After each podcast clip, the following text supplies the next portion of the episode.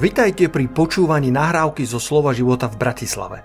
Veríme, že aj toto posolstvo vás posilní vo viere a povzbudí v chodení s pánom.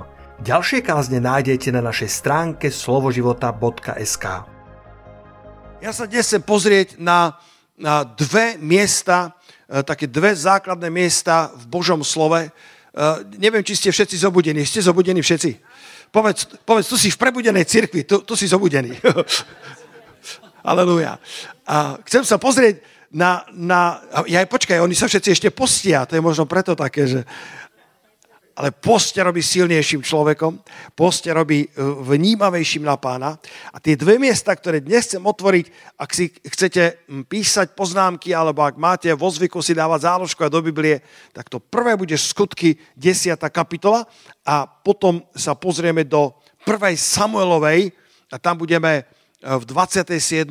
a v 30. kapitole. Takéto, takéto miesta skúsime dnes prejsť a uvidíme, kam všade nás Boží duch zaveje.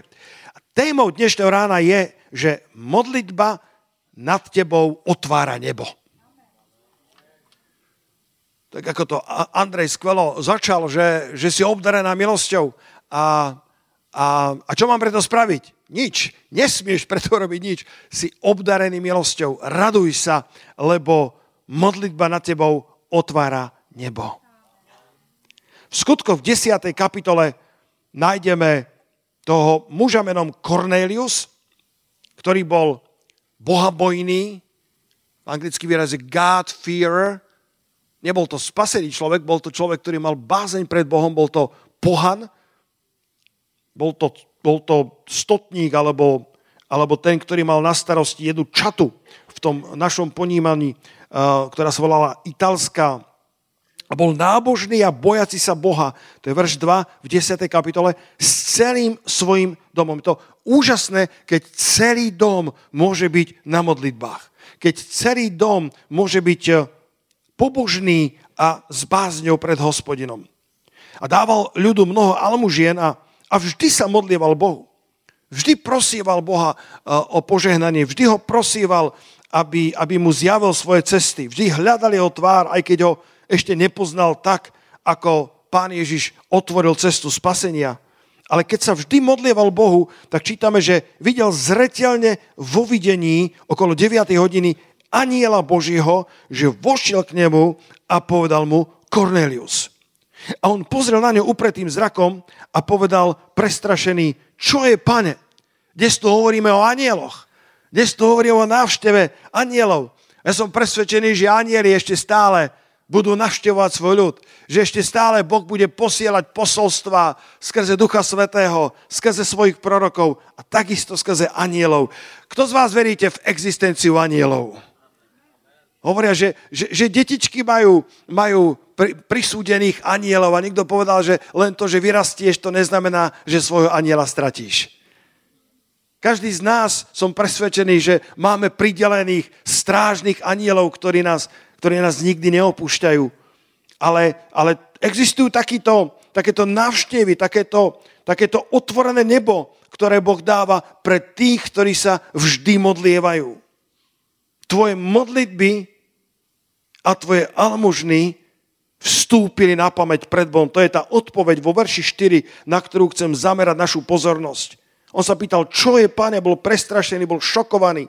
A dostal odpoveď, tvoje modlitby a tvoje almužny vstúpili na pamäť pred Bohom. Boh sa rozpamätal. Boh, boh počul tvoje prozby až tak, že vystúpili pred jeho tvár. Existujú iné preklady, ktoré to hovoria takto. Tvoje modlitby postavili pred Bohom pamätník. Alebo iný preklad, vystúpili k Bohu ako pamätná obeď. Modlitby niečo robia. Modlitby niečo stavajú.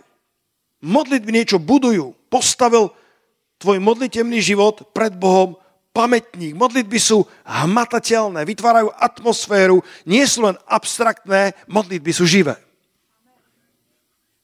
Jeden známy modlitebník volal sa E.M. Bounce povedal, že, že modlitby sú väčné a prežijú životy tých, ktorí sa ich modlili. Modlitby neskončia modlitebným týždňom. Modlitby stavajú niečo v duchovnom svete.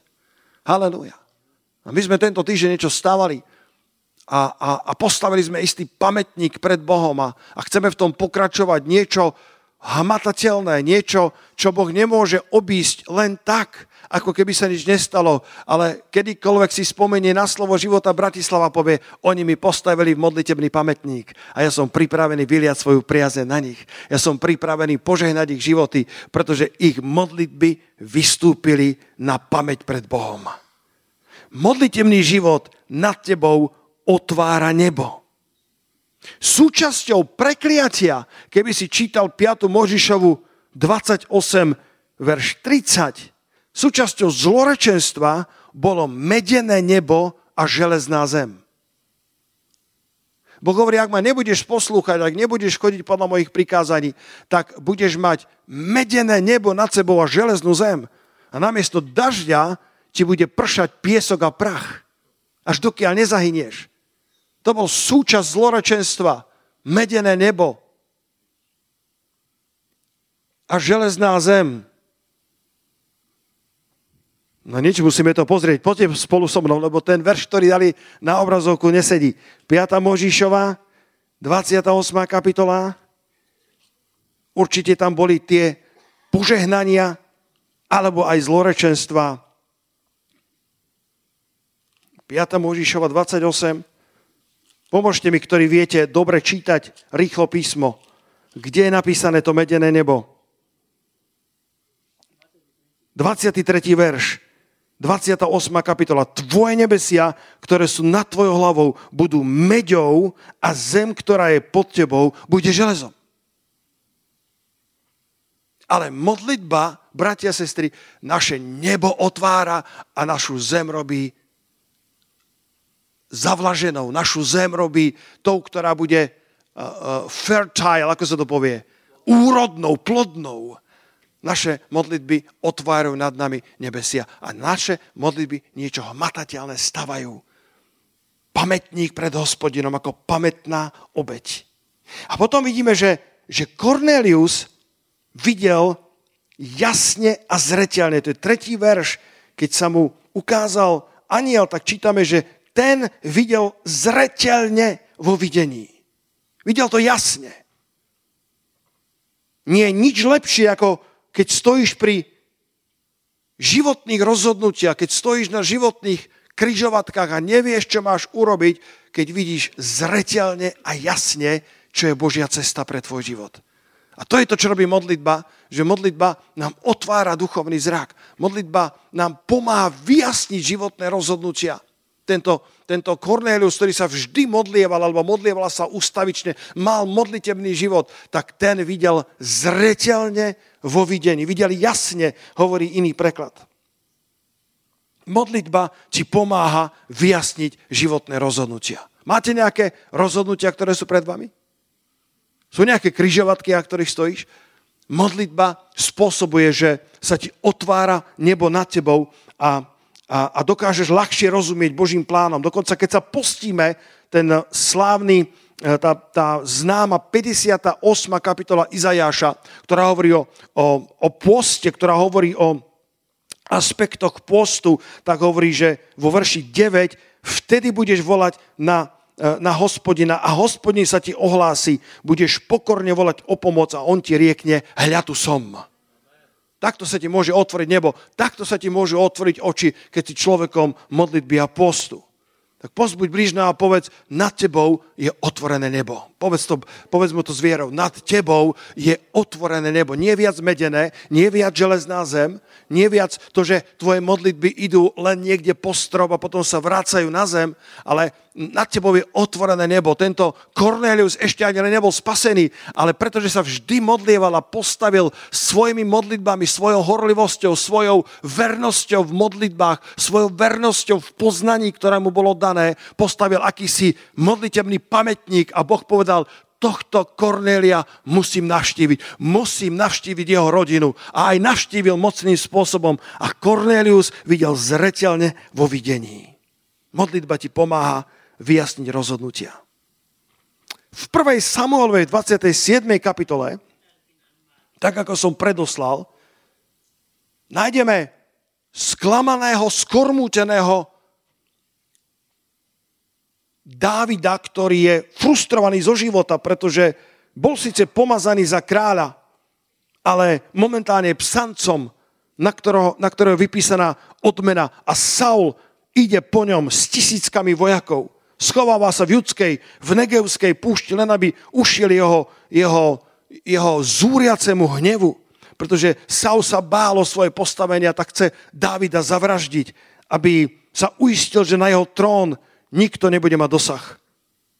A tak Dávid bol tak frustrovaný, že vo verši 1 z 27. kapitole čítame, že potom riekol Dávid vo svom srdci, teraz tu predsa len jedného dňa zahyniem od ruky Saulovej, nezostáva mi nič dobrého, ale utečiem sa čím skôr do zeme filištíncov a Saul si zúfa nado mnou, takže ma prestane hľadať po všetkých krajoch Izraelových a tak ujdem jeho, jeho, jeho ruke.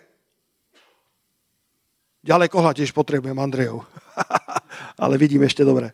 Sláva Bohu.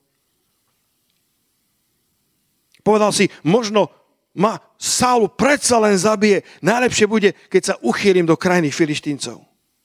David bol taký frustrovaný, že sa rozhodol, že sa presťahuje do filištínskej zeme a dokonca sa stal súčasťou filištínskej armády. Predstav si to.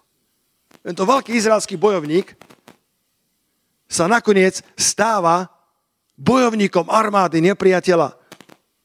Taká obrovská frustrácia bola v jeho živote. A tak sa uchýlil do kraja Filištíncov a naozaj akýsi Achíš mu dáva, Achíš z Gátu mu dáva nakoniec mesto Cyklak. Ale potom sa v 30. kapitole, to budete možno poznať lepšie, v 30. kapitole 1. Samuelovej alebo 29. na jej konci čítame, ako sa Dávid stáva súčasťou armády Filištíncov a bojuje v ich šíkoch proti Izraelu, ale predtým, ako začne boj, tak filištínsky vojvodcovia si povedali, fúha, my to máme Dávida v našich zadných radoch, kto vie, že či tento Dávid nás nezradí. A tak povedali, Dávid, bol si síce verný v našej armáde, ale prosím ťa, choď, vráť sa domov, pretože nemáme v teba dôveru. A tak Dávid zobral svojich 600 mužov, ktorých vychoval v tej jaskyni Adulam. To boli tí, tí v zlom stave vyzerajúci muži, ktorí boli zadlžení, alebo boli v horkosti, alebo boli, boli prenasledovaní tamovšou políciou. A Dávid z nich vychoval hrdinov a z týchto 600 mužov všetci ako, ako so zvesenou tvárou a so stiahnutým chvostom sa vracajú domov do svojho mesta Cyklagu, pretože nielenže Saul ho prenasleduje, nielenže Izrael ho odmieta, ale dokonca filištínci, ktorých, v ktorých vložil svoju dôveru, tak ho odriekajú a tak povedali, choď, otoč sa a vráca do svojho mesta Cyklag, ktorý mu daroval ten Achis z Gatu. A 30. kapitola, verš 1. A stalo sa, keď prišiel, jeho mužovia do Cyklagu na tretí deň, že videl, že Amalechiti, o tých sme to rozprávali, keď ste boli na modlitebnej, ako odveky nepriatelia Boží ľudu, že Amalechiti vtrhli do južného kraja i do Cyklagu a zbili Cyklag a spálili ho ohňom. A zajali ženy, ktoré boli v ňom, i všetko od malého až do veľkého. A nezabili nikoho, ale ženy odviedli a išli svojou cestou. A keď prišiel Dávid a jeho mužovia k mestu, videl, že hľa je spálené ohňom. A že ich ženy, ich synovia, ich céry sú odvedené do zajatia. Vtedy pozdvihol Dávid ľud, ktorý bol s ním, svoj hlas a plakali, až už v nich nebolo viacej sily plakať. Predstav si tú frustráciu, ako keby nebol býval na dne. Ako odchádzajú so stiahnutým chvostom, ponížení, zahambení, ošlahaní bojovníci s mnohými víťazstvami a samotní filištínci ich odvrhli, tak sa vracajú domov a v diálke sa tešia, že aspoň uvidia svoju rodinu, aspoň, aspoň si dajú čerstvý kúpel, aspoň, aspoň budú mať objatie svojich milovaných a vidia dym, ako sa dvíha niekde z miesta, kde bol ich cyklak, dočasné útočisko a domovisko. A tak si povedali, to hádna bude susedná dedina, tak zrýchlili svoj krok. Ale čím viac sa blížili k Cyklagu, tým viac si uvedomovali, to horí naše mesto, to horia naše domy, to horia naše stodoly, to horia naše eseročky. A tak prišli tam a, a všetko bolo spálené ohňom a Amalechiti to boli krutí nepriatelia. Možno by bolo lepšie, aby zabili ich deti, zabili ich ženy, pretože ich zobrali do otroctva. A tak Dávid bol v, takom, v takej frustrácii, v takej bolesti a všetci tí 600, 600 mužov s nimi, že dokonca čítame vo verši 6, že Dávidovi bolo veľmi úzko. Už ti bolo niekedy veľmi úzko? Nemôžeš byť veľkým človekom bez toho, aby si zažil aj chvíle, kedy ti je veľmi úzko. Ale keď ti je veľmi úzko, vtedy ti je hospodin veľmi na blízku.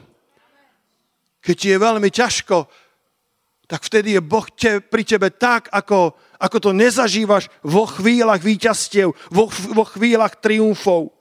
Dávidovi bolo veľmi úzko. Vieš prečo? Lebo ľud hovoril, aby ho ukameňovali. Pretože horkým žialom bola naplnená duša všetkého ľudu. Keď je ti ťažko, nehľadaj viníkov, hľadaj riešenia.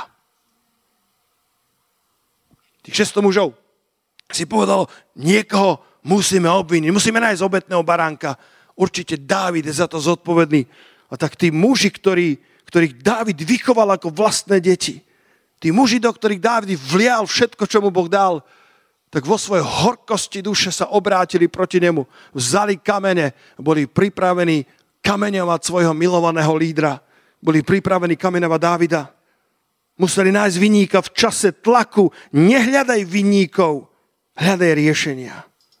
A Dávid však spravil správnu vec. Najprv sa posilnil hospodinovi. 1. Samuelova 30. kapitola, verš 6. Ale Dávid sa posilnil v hospodinovi vo svojom Bohu. Keď ťa nikto neposilňuje, keď ťa nikto nepozbudzuje, v Bohu vždycky nájdeš pozbudenie. V Bohu vždycky nájdeš posilnenie.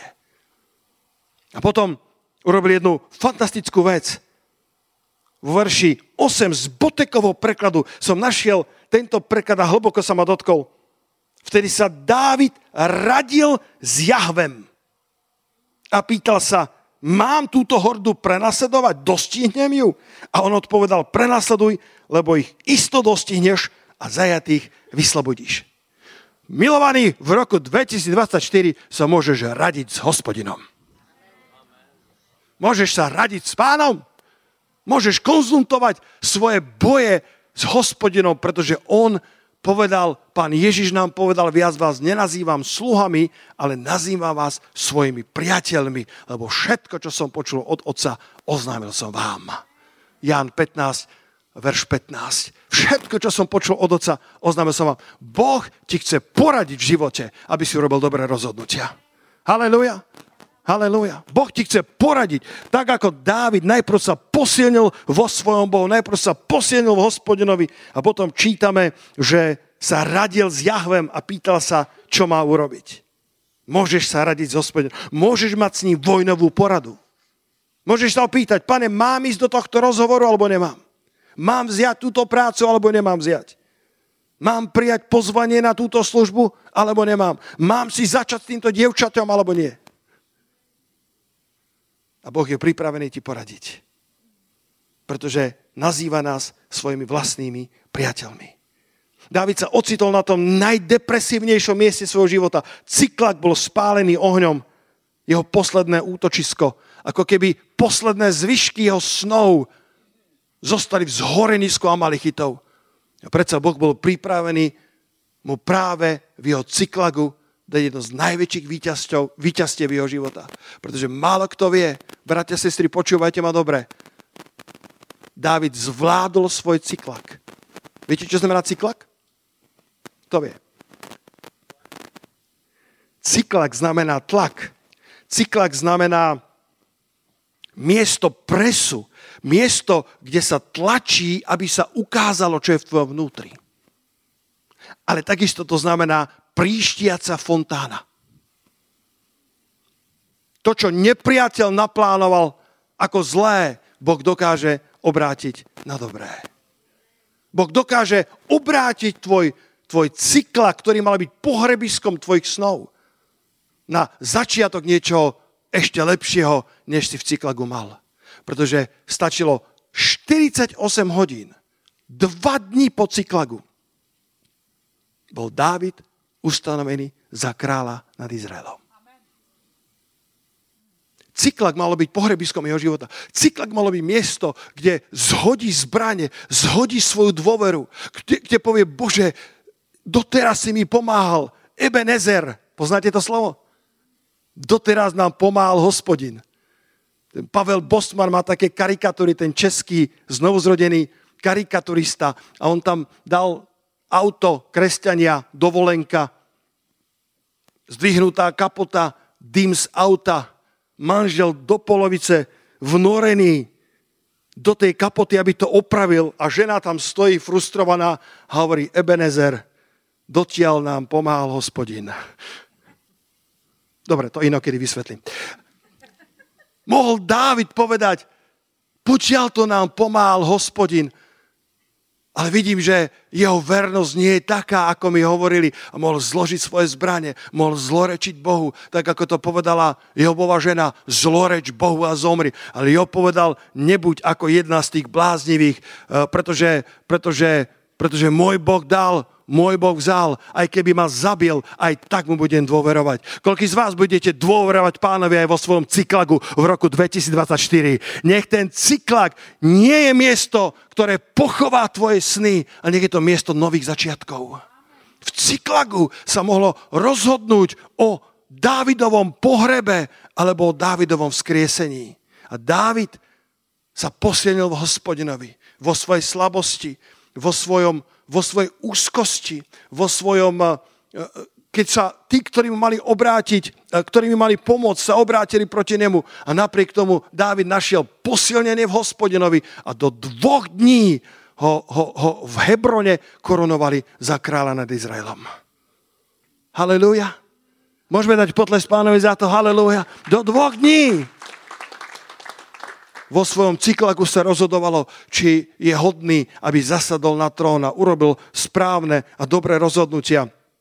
Posilnil sa vo svojom, vo svojom Bohu a potom sa radil so svojím Bohom. Potom sa radil s pánom, že, že čo má urobiť. A Boh mu poradil a povedal, choď a dostihneš toho nepriateľa. Cyklak znamená niekoho stlačiť, aby sa ukázalo, čo je v jeho vnútri. A to, čo nepriateľ naplánoval ako zlé, Boh dokázal obrátiť na dobré. A Dávidov cyklak, ktorý sa mal stať pohrebiskom, sa obrátil na miesto nového začiatku. A ako bonus v 27. kapitole 1. Samuelovej vo verši 6 čítame, že ten Achíš, ten král, ten panovník toho filištínskeho kraja, a tak mu dal Achíš toho dňa cyklak, a preto je cyklak majetkom judských kráľov až do tohoto dňa. Cyklak sa naozaj dostal do rúk judských eh, panovníkov a dodnes pravdepodobne je to mesto Kiriat Gat, ktoré je v Izraeli, ktoré má okolo 60 tisíc obyvateľov bývalý cyklak, ktorý patrí filištíncom a jeho meno nie je hebrejské a, a, a predsa Dávid ho dostal späť. Nech ti Boh dá veľké víťazstva na tvojich pohrebiskách. Nech ti Boh dá, nech Boh obráti to, čo nepriateľ plánoval na zlé v tomto roku. Nech Boh to obráti na veľké víťazstva. Dávid zasadol na trón a ešte aj to mesto získal dedične pre judských kráľov. Halelúja. Takýto je Boh dobrý. Takýto je Boh dobrý. Len sa k nemu obráť v modlitbe.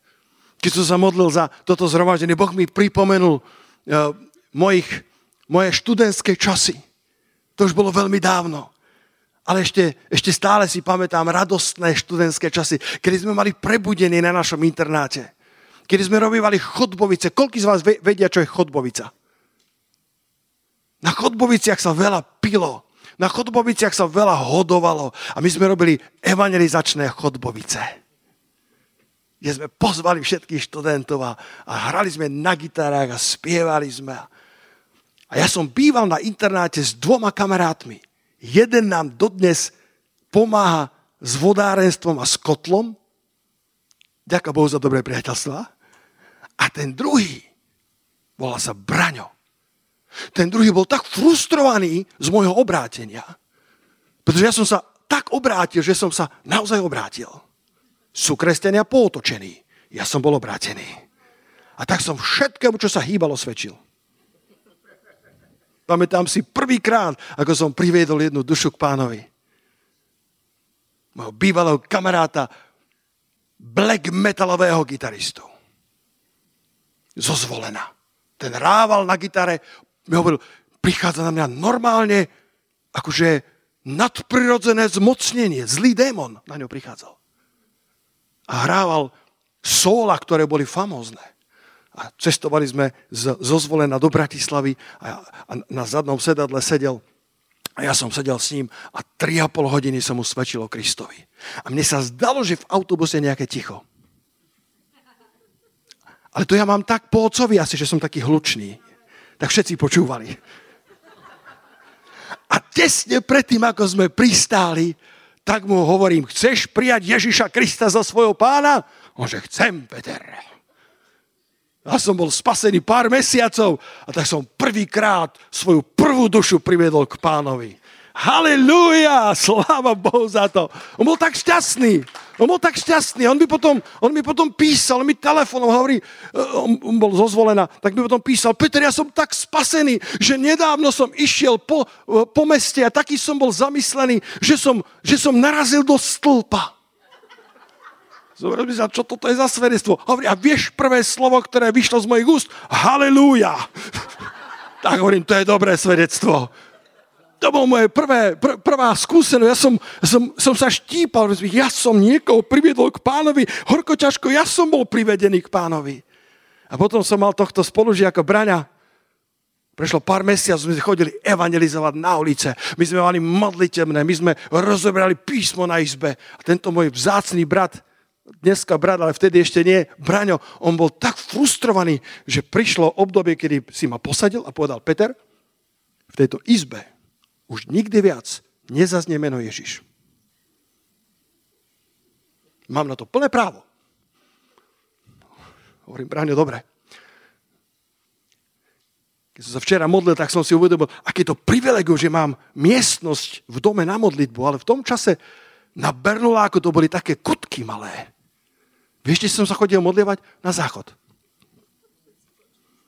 A potichučky, aby ma Braňo nepočul. Tam som kľakol a modlieval sa. A som si povedal, bratia a sestry, nikto z vás nemá výhovorku. Vždy sa môžeš modliť. Možno, že máš plný dom, možno máš malú kutku. Vždy si nájdeš miesto, len, len pokiaľ chceš. Pretože modlitba na tebou otvára nebo.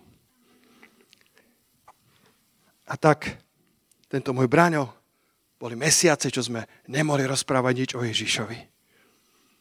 A jedného dňa som sa vracal o pol dvanástej z evangelizácie a prišiel som a Braňo nespal. Celá miestnosť bola uprataná a Braňo sedel za hlavným stolom. Vedel som, že niečo je zle. Niečo sa muselo stať. My sme neupratovali často. Celé to bolo upratané, ako úplne sa to blízkalo. A som si povedal, jej, čo som, asi som zase svedčil a zabudol som, že tam bol Braňo pri tom.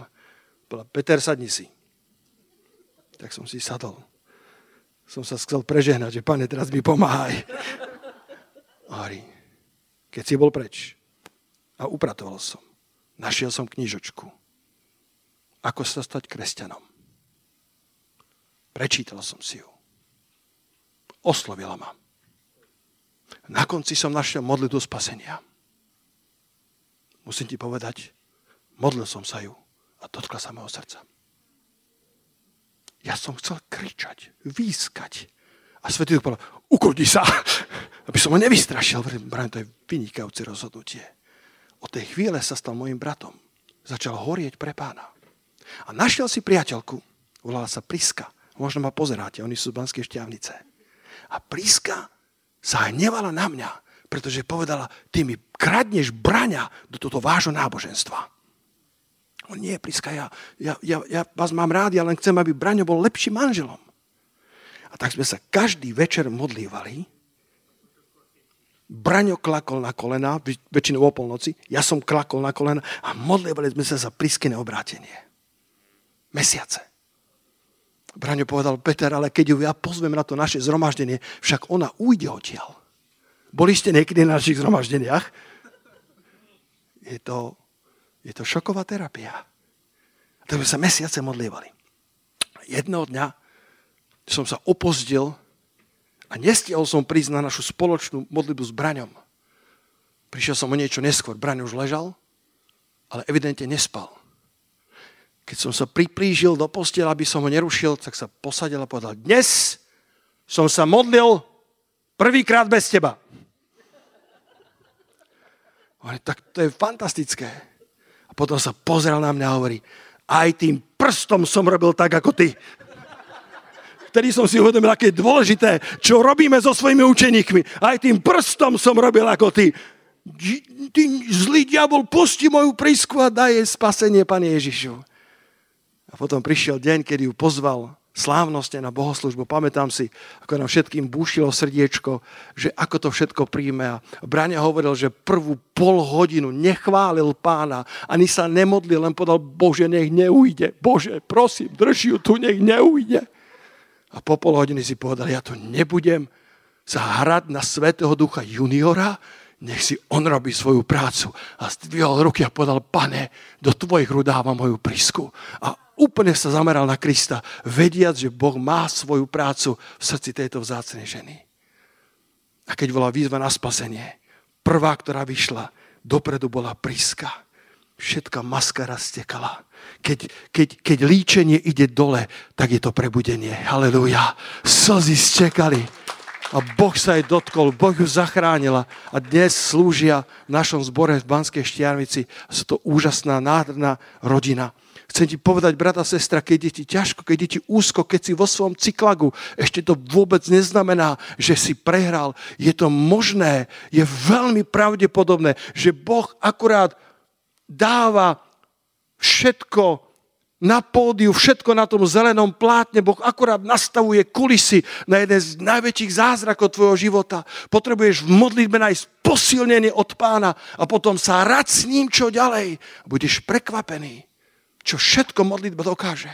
Tak ako sme mysleli, že tá priska, ktorá, ktorá bola veľmi antagonistická, nepriateľská voči církvi a voči evaníliu. Po, po šiestich mesiacoch modlitieb bola tak pripravená, to srdce bolo tak otvorené, je to tak vzácná žena, tak veľmi miluje pána Ježiša dnes, pretože niekto sa za ňu modlil, lebo modlitba otvára nebo.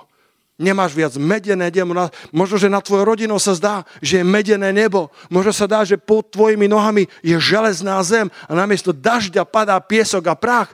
Brada, sestra, nože začni byť ako Cornelius, ustavičný na modlitbách. Zober si post, zober si modlitebný čas a budeš vidieť, ako Boh postupne otvorí nebo nad tebou i nad celou tvojou rodinou. Kto na to povie haleluja?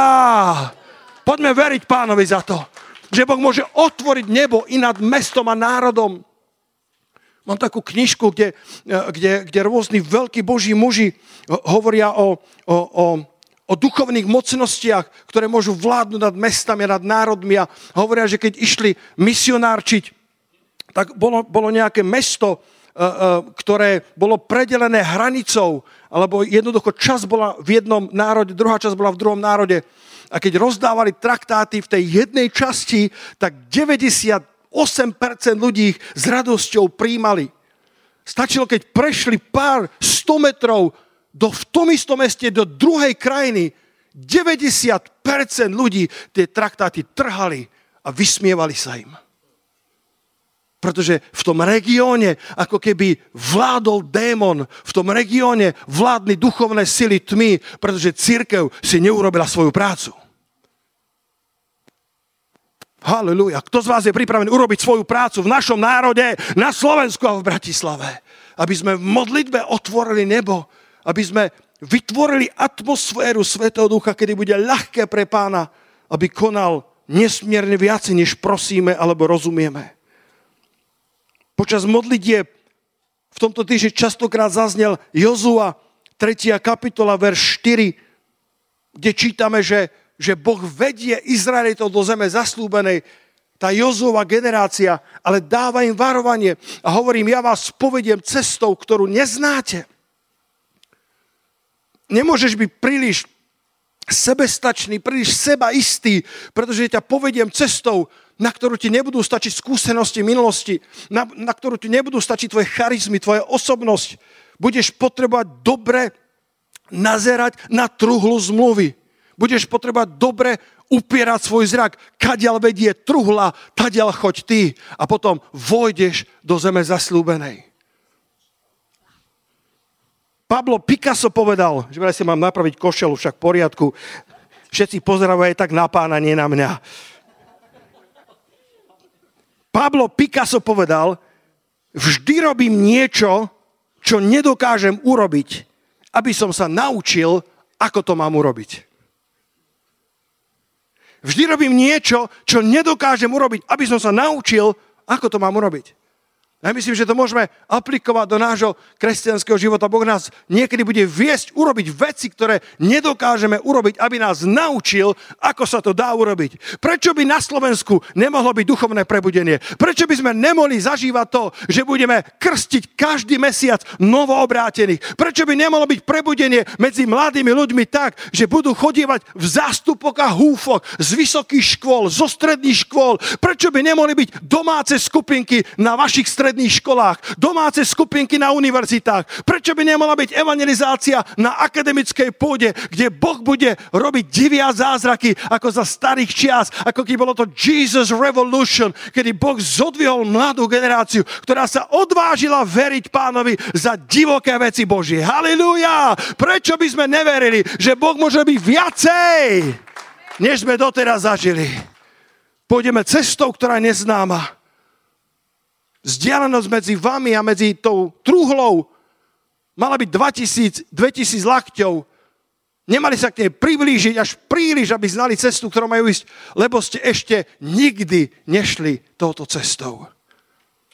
Je tam ekumenický preklad. Luky, ten štvrtý verš to hovorí ešte trošku inak.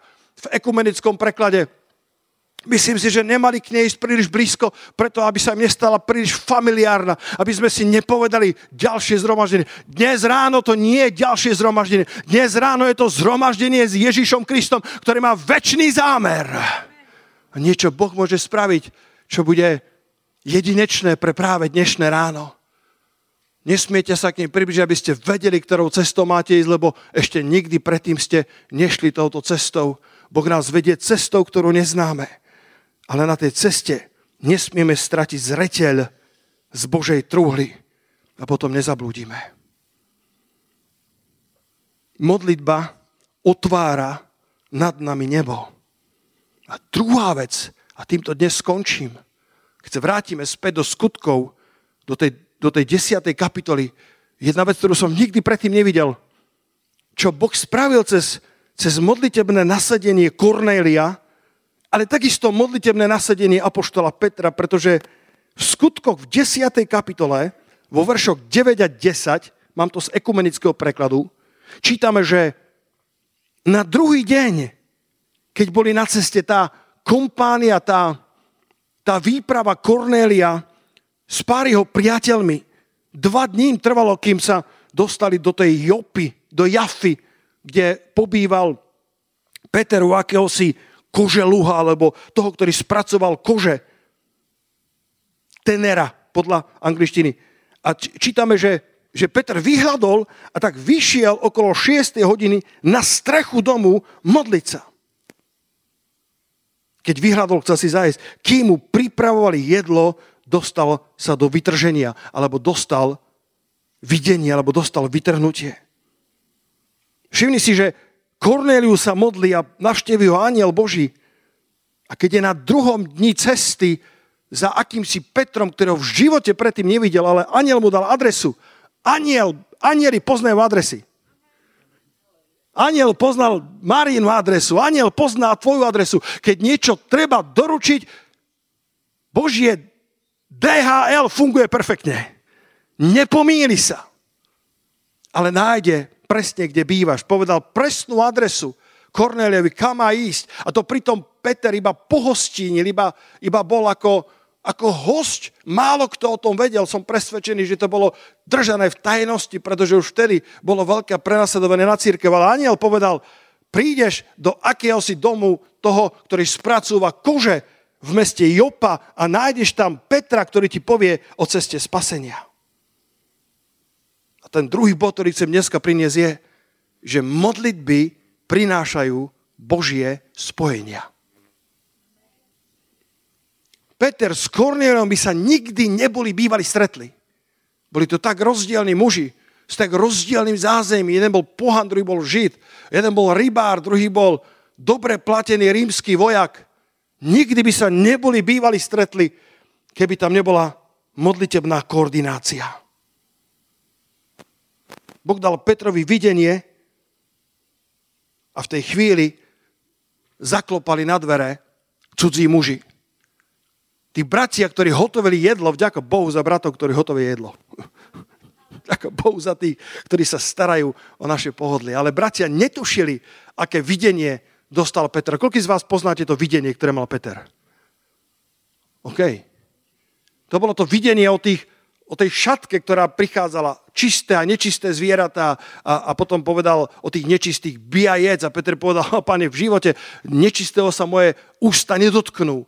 A Boh mu povedal, čo som ja očistil, ty nepovažuj za nečisté. A trikrát sa to stalo, až kým pochopil, že Boh má otvorené dvere aj pre pohanov, ktorých považovali za nečistých. A tak títo mužovia klopú na dvere a bratia židovskí sú v strachu, v neistote, či majú otvoriť. A Peter prichádza a hovorí, týmto otvorte. Pretože Duch Svetý povedal, nič nepochybuj, ale ja som ich poslal, nože im otvor. A tak im otvorila a, a, a Cornelius počul slovo pánovo, potom ho zobral ku svojej rodine a celá rodina bola zachránená, prijali krv Svetého Ducha a boli prvými pohanmi po desiatich rokoch po letniciach, ktorí boli pokrstení na meno pána Ježa Krista. Halelúja. Jedno, jedno úžasné stretnutie, jedno jedinečné, výnimočné stretnutie, ktoré zmenilo chod histórie. Peter by sa s Kornéliom nikdy nestretol nebyť modlitby. Musela v tom byť dirigentská taktovka nebeského Otca, aby dokázal zrežírovať stretnutie takýchto rozdielných ľudí. Ich stretnutie zmenilo históriu. Nielen, že sa Kornélius stal prvým pohanom, ktorý prijal vieru a skrze neho sa otvorili dvere Evanelia do celého pohanského sveta, ale zmenilo to aj učenie cirkvy, pretože dovtedy si mysleli, že spasenie je iba pre Židov. V skutkoch 11. kapitole, tuto končí dnes ráno, od 15. do 18. verša čítame, že sa stalo presne to, čo sa Peter obával, že si ho zavolajú na koberček a povedia mu, ako si mohol prijať pohanov, ako si mohol vojsť pod strechu tých nečistých pohanov. A Peter im vyložil, čo všetko sa stalo. Povedal, len čo som začal hovoriť, zostúpil na nich Duch Svetý a to tak, ako zostúpil na začiatku aj na nás. Vtedy som si spomenul na slova pána, ktorý povedal, Ján krstil vodou, ale vy budete pokrstení Duchom Svetým. Ak im teda Boh daroval taký istý dar ako nám, ktorí sme uverili v Pána Ježa Krista, ktože som potom ja, aby som mohol prekážať Bohu? Keď to počuli, upokojili sa a oslavovali Boha hovoriac, Boh teda aj pohanom daroval pokánie, aby mali život. Aké dramatické stretnutie pre históriu ľudstva, ktoré otvorilo obrovitánske dvere pre evangelizáciu tzv. pohanského sveta, pretože oni dovtedy evangelizovali iba židovský svet. A zrazu cez Kornélia sa otvorilo porozumenie v celej cirkvi. Á, tak Boh dáva spasenie aj pohanom. A toto všetko by sa nebolo bývalo stalo, keby Cornelius nebol ustavičným modlitebníkom a keby Peter išiel jesť, namiesto toho, aby išiel na postrešie domu modliť sa.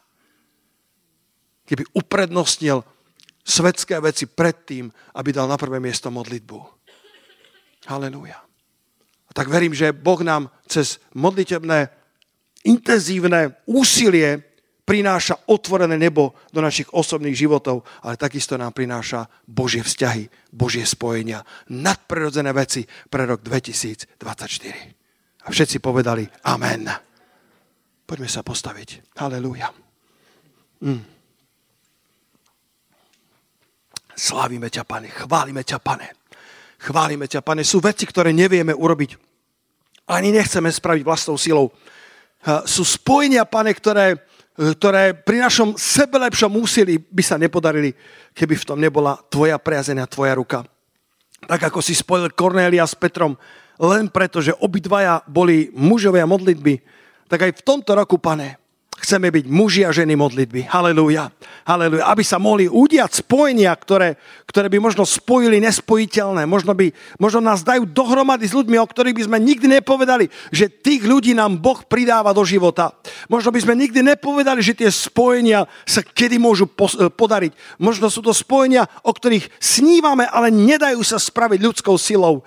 A ty ich môžeš spraviť, ak je to v tvojom pláne, ak je to v súčasťou uh, tvojho uh, väčšného zámeru, len keď budeš nás nachádzať na mieste, na ktorom bol Cornelius a na ktorom bol Petra. Obidvaja boli na mieste modlitby. Ďakujeme ti za postrašie domu. Ďakujeme ti za to miesto modlitby, pane. Keď môžeme utekať, pane, od bežných vecí a každý deň si oddeliť na to, aby sme hľadali tvoju tvár. Pretože vtedy sa môže písať história bez toho, že by sme o tom vedeli. Ak sa aj nachádzame, pane, uprostred nášho cyklagu, ak sa nachádzame uprostred zhoreniska našich snov alebo miest, ktoré sa javia ako porážkov. Ďakujeme ti za to, že práve tam, pane, vieš vystaviť našu novú budúcnosť. Dávid sa posilnil hospodinovi. Nože poďme pred pána a dovolme, aby nás Svetý Duch posilnil.